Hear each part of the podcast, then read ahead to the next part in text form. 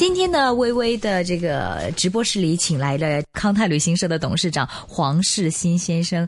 黄先生，欢迎您，又看见你好，微微你好。讲了就是有关这个呃，新加坡有什么样最新的这个，比如说基建呐，跟马来西亚还有有什么样新的地方可以大家去。另外，我想知道，其实你也很喜欢吃的嘛，我也很喜欢吃，有什么特别介绍？呃，刚才你说了你有自己的餐厅嘛，但是我们不能做广告，就不介绍你的餐厅了。你介绍一间你不是你的餐厅的这个餐厅，很好吃。那现在比较特别呢，就是新加坡，它是也我我去新加坡发展的时候啊，它只有两百七十万人是，但它现在已经发展到四百多万人了啊哈。那它政府的规划是准备赶上香港的目标，都是发展到差不多七百万的哈。当然这个是要要十几年的规划的了，是就是他接受移民是吗？他他有接受过香港的移民，是也接受过。台湾的移民是。那现在接受最多的是大陆移民，那因为大陆移民去了，那有四川的啦，啊，有湖北的啦，都有，有上海的啦，是。啊，有北京的啦，是，所以你在现在在新加在新加坡呢，很容易吃到东北菜、四川菜。哦，除了原来的。他们有两野仓啊，呃，凉野仓啊，凉凉子餐。吃啊，那是本地的，加上可能有点也有受中国一些混合本地仓跟中国的一些混合了啊啊，这个莲子仓都都有它的特色了。然后新加坡的咖喱啦，啊，新加坡的沙爹啊，啊，这些是本地的东西。那现在的特点呢，就是增加了很多中国各地的什么四川菜。哪间好吃呢？哪里多呢？呃，你到如果要中国中国特色的，你到唐人街建好牛车水，牛车水那里啊，去转一圈，那这都是地面的。那小小的店，现在多了很多饺子啊啊呃。辣的什么麻辣火锅啊，这些都有，都都有。嗯，不过新加坡好像是不是就海南鸡饭我们挺馋的？你你去哪间海南鸡饭？给我们说 好吃的吗？新加坡的海南鸡饭当然比较出名呢。就我去的比较是文华酒店的比比较多，但但如果真正的我也不觉得就是特别好吃了，就是过得去而已了。OK，我我觉得。他的排骨排骨碟啊，还排骨肉骨茶呢，还是还是在文华酒店的那个？呃，不是这个呃，这个那那都有好好几家，但是呃，我去那个都是潮州人开的黄亚戏。实际上，这种排排骨肉骨茶哈，这种是实际上是一种饭啊，它是啊，它是吃饭的，但是有一些。猪杂啦，猪肉啦，猪脚啦，对，那很肥腻的。对，那为什么又会流行？因为很以前呢，我们华人出去南洋也是做苦工的哈，都是要起早摸黑的去。那早上去去抽吃这个肉骨茶呢，都要吃饭的。为什么？因为吃饭有力量、力气嘛。嗯。那不能啊吃肉啊，潮州人是吃肉的嘛。嗯。那吃饭在以前是一种享受哈。嗯。那再加上有肉。嗯啊，当然有肉有菜呢，那这个排骨就算很不错的。嗯，那新加坡的肉骨茶呢是偏重于胡椒粉，嗯，胡椒胡椒煮啊猪肚汤啊，这些都或者是猪润啊、猪肝汤啊。跟马来西亚的那个都一样啊。马来西亚的在在汤水方面呢，马来西亚的肉骨茶就比较偏重于中药。它的药味比较浓，对对对，比较重。那新加坡比较注重是胡椒，胡椒胡椒味道比较浓。OK，这个你觉得肉骨茶是大家要去的？啊，都你天天吃不行，很多东西呢，我都赞同去某些地方就留意那里的地道的食物，你试一试。当然你有接受有不接受，但是在接受不接受，你要自己亲自体验，你才不能听人家说，你自己要亲自去品尝。哪个好的你就就就就继续啦。对，那你就说这个去新加坡有马来西呃呃这个呃海南鸡饭、肉骨茶，嗯，还有咖喱啦、咖喱蟹啦、咖喱哈蟹啊，呃沙沙爹啊，它的那个带甜的沙爹是是很不错的啦。所以你就觉得你不会吃那小档哈？有没有什么？特小档小档你你自己会去的哈？有没有什么特别？新加坡呢？你到南洋一带生活哈，一定要。注重晚上的时间。啊，晚上就是它白天很热。啊，那晚上你要心也要静下来，是，然后凉风吹起来，它基本上呢，很多大排档啊都是露天的，是是是，或者是不露天有盖的地方呢，是。都没有冷气的。啊。那但是狼岩的呃这个夜晚呢，是比较清凉的，是是。第一种要介绍。接受这种，第二种呢，因为大排档呢，肯定就是没有冷气啦，简陋一些啦，所以必然也是价廉物美啦。如果新鲜的，那在这种地方啊，几个朋友啊，喝喝啤酒啊，都消费不贵。嗯，然后有多种小吃可以吃。可以可以可以品尝。嗯，它的大排档有类似于那个台湾的夜市了，都是以吃为主。卖的东西就没几个大排档比较出名。哦，那有那个老老老老巴萨啦，老老老欧巴萨，还有 Newton Circle 啊，这这都是出名，都是出名的，都有它就好吃的，嗯，都是好吃的。然后呢，到新加坡去呢，每或者到每个地方去，啊，我都有这样的。的做法就是要找当地的旅行社、地道的旅行社去了解一下。嗯，实际上最好的、最聪明的方法啊，是在当地聘一个导游。嗯。越陌生的地方，你要找可靠的旅行社，聘个导游，所花无几，所花的钱，但是他可以会给你介绍最地道的，甚至节省你的时间，节省你去探索。然后中间呢，你你跟他相处，或者是你请他一起吃饭啊什么的，有学到很多东西，学到很多，了解到当地很多。我每次出门呢，当然我有比较方便的，每个地方都会有最。应该叫最醒目的导游，最醒最醒目的老导游，最后就变成老板的啦。对啊，我我都是一个做做旅游、做领队、做导游出身的嘛。是。实际上很多行业都是这样，最醒目的老师最后是做校长，那倒是最醒目的医生最后是做院长，对吧？那最醒目的导游最后也变成了老板。那你有这些，如果你回去到各个地方找那些比较醒目的导游呢，给你。虽然要花点钱给他们呢，但就是费用导游费，但是所费无几的，都是呃几百块啊啊。那然后呢，你得到的，你可以节省你的时间吗？啊，而且读到准确的资料吗？是是是，你就会使到你的旅途愉快。实际上，人生活哈不一定要吃的非常好，但是如果你一直保持心境愉快啊，都很重要。是旅途目的就是你到各地去考察。旅游要有很多好处的优点呢。我本身读书不多，嗯，但我的成长可以说是从旅游悟出来的。嗯，理由使我懂得很多东西。我觉得旅游啊，就等于游学。嗯，孔子都要游学的啦。孔子周游列国嘛。嗯，那我们现代呢，就有很多留学生。嗯，中国说所谓的海归派。嗯。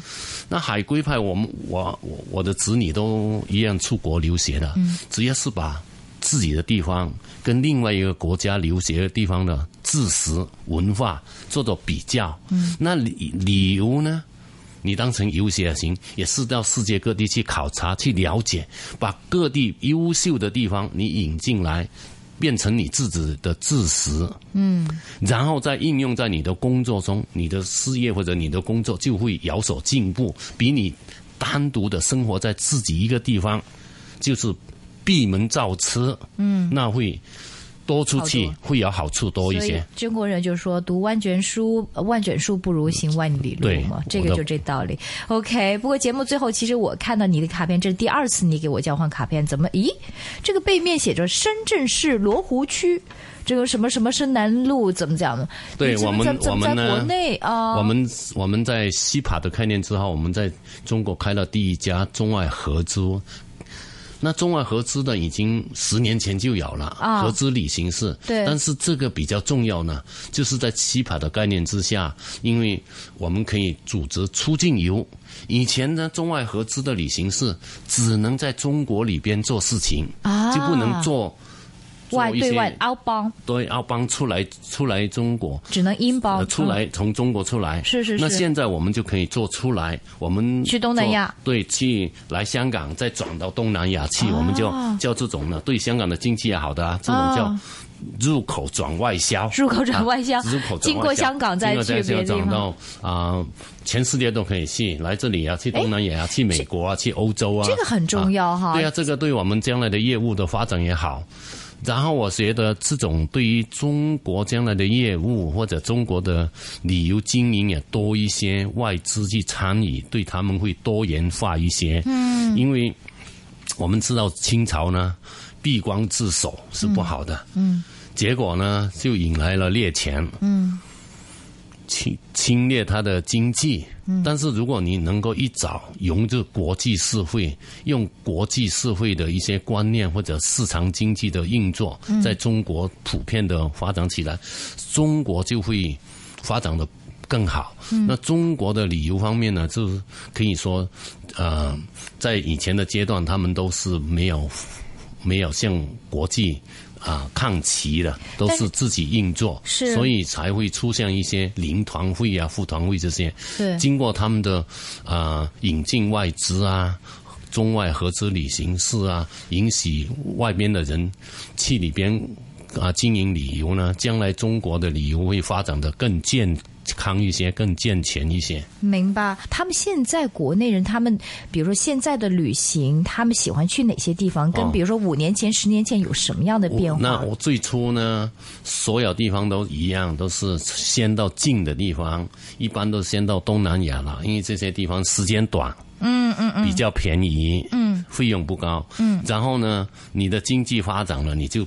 更远的去了，可能就会去欧美啊，更走更远的，然后去到南美的呢，差不多是人生最后的一些旅途的了。那只有到南美要三十个小时啊，费用也起码都要十万八万一个人呢，所以说比较贵。是明白，所以现在他们还是东南亚。东南亚已经发展到欧美的了，再去欧，在比较比较高水准的或者收入高，当然，呃。对于旅游的要求都高的，已经去到欧美这些地方，欧美啊。但这百分比还是少数吗？还是现在很明显越来越多？越来越多了，越来越多。但怎么说都好了，一个地方的旅游发展，好像香港都要发展三十年、四十年的，那它最多也是发展十多年，所以它还是在中国做旅游还是前前程万里的，还是很很很有的做的。明白。其实我还想问问你哈，就是以您的经历。有什么样可以提点下一代的现在的年轻人呢？我觉得呢，现在的的年轻人呢，都要像上一辈的人一样，要吃苦啊，要努力。是啊，很多人呢，就因为他们得到太好的照顾，我们那一年代的很少人能够念大学。嗯，现在通满街都是大学生。嗯，但他们。现在要求很高，他们以为他们是几十年前的大学生，实际上现在的大学生跟以前的中学生比就差不多了，嗯嗯嗯，并不是什么高水准。还有很多人啊埋怨社会啊，埋怨政府啊。实际上我从来呢，我们那一年代从来没有向政府伸手。嗯，也没有得到什么福利。嗯，我们还是默默的工作，很努力。嗯，这种呢，我觉得这种是香港精神。嗯嗯，靠自己的双手，靠自己的努力去创造财富，去创造啊事业。但现在的人，年轻人一出来就要。买房子，说实际，我们都是要到三十五岁以后才会拥有房子的，不能说你离开了学校就马上要有房子。有没有房子，政府可以资助我这样。对呀，不能 不能啊，好像是会欠了你们。我们呢？我们都是我们的年代没有这种像政府或者国家伸手要什么的。是，因为大家都贫穷，大家都要努力，是希望年轻的一代能够有上一代的那种香港的。精神努力，自己去创创造财富，然后经过若干的努力，才会得到一定的成就。不是说你一离开大学，你就出来就好像发达了。对啊，这种这种是这种想法，我觉得是不对的。大部分的年轻人现在离开了大学，就以为自己是是很杰出、优秀的。实际上，这种人才满街都是，都要经过一段时间的努力，才会慢慢发展。不要说一出来就想我要拥有一个房子，要要怎么样，这种不太容易的。这个希望大家去思考这个问题，就是要努力。慢慢的才会成功。